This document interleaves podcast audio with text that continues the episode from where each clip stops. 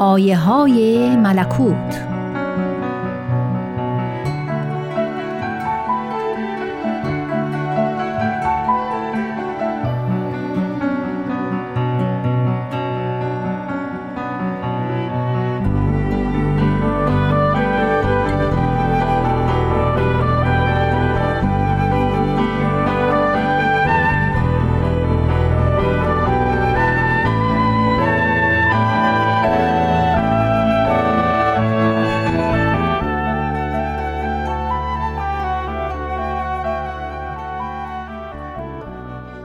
حضرت بهاءالله شارع آین بهایی می‌فرمایند جمیع بلایا و رضایا نظر به آن حمل شده که جمیع ناس به تراز اخلاق رحمانیه و صفات ملکوتیه مزین شوند و تا احبای الهی از این کأس نیاشامند قادر بر اسقای دیگران نخواهند بود. باید اول خود بنوشند و بعد بنوشانند. لازال مقصود حق جل جلاله از ارسال رسول و تنزیل کتب و قوانین متقنه و شرایع متشرعه اموری چند بوده و از جمله آن حفظ نفوذ و حفظ حقوق نفوس بوده و این منوط به ظهور امانت است فیما بین ناس.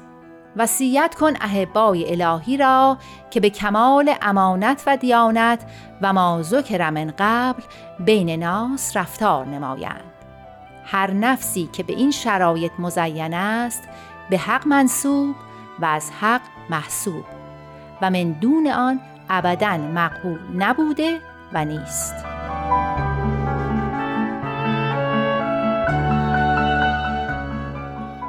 حضرت عبدالبها مبین آثار و تعالیم بهایی می‌فرمایند خارج از قوه انسان است که بتواند به تعرض و اعتراض تبدیل زمائر و وجدان نماید و یا دخلی در عقاید احدی کند. در کشور وجدان جز پرتو انوار رحمان حکم نتوانند و بر سریر قلوب جز قوه نافذه مالک الملوک حاکم نشاید. این است که هر قوه را معطل و معوق توان نمود جز فکر و اندیشه را که جز انسان به نفسه منع اندیشه خیش نتواند و صد هوا و زمائر خود ننماید.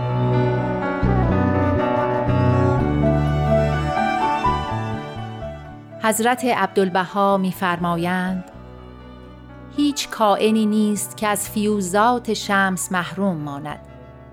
البته جمیع خلق از فیض الهی نصیب دارند. جمیع ناس مظهر مهربانی الهی هستند. جمیع کائنات آیات قدرت او هستند. هیچ یک صنع شیطان نیست. همه را خدا خلق کرده. جمیع صنع الهی هستند. پس ما باید آیات قدرت الهی را تکریم نماییم. ما باید آیات قدرت الهی را تعظیم کنیم.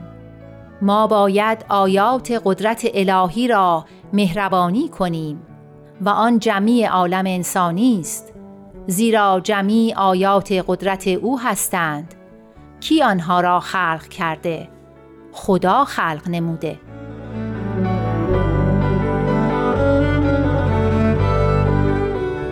در ادامه می‌فرمایند خدا مهربان است.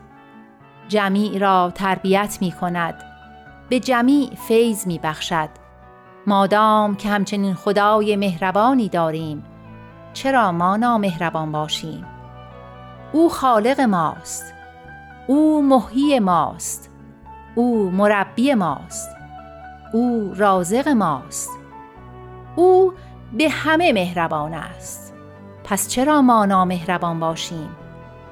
چرا بگوییم این موسوی است او عیسوی است این محمدی است او بودایی است؟ اینها دخلی به ما ندارد. خداوند همه ما را خلق کرده و تکلیف ماست که به کل مهربان باشیم. اما مسائل عقاید راجع به خداست. او در روز قیامت مکافات و مجازات دهد. خداوند ما را محتسب آنها قرار نداده. ما باید شکر نعمای الهی کنیم. ممنون عنایت او باشیم که ما را به صورت و مثال خود خلق فرموده به جمعی ما سم و بسر عنایت نموده. این چه موهبتی است این چه عنایتی است این چه تاج درخشانی است. چرا این عنایات را هدر دهیم؟ چرا به خود مشغول شویم؟ چرا به یکدیگر پردازیم؟ چرا انکار فیوزات الهی کنیم؟ ما باید به شکرانه این موهبت پردازیم. و چون حقیقت حاصل شود جمی یک قوم گردیم. جمی در یک وطن زندگانی نماییم. جمی یک ملت شویم. تا این عالم انسانی ملکوتی گردد این جهان ظلمانی نورانی شود. تا نزاع و جدال برافتد و نهایت محبت و الفت حاصل شود. این است مقصود از بعثت انبیای الهی. این است مقصود از انزال کتب آسمانی.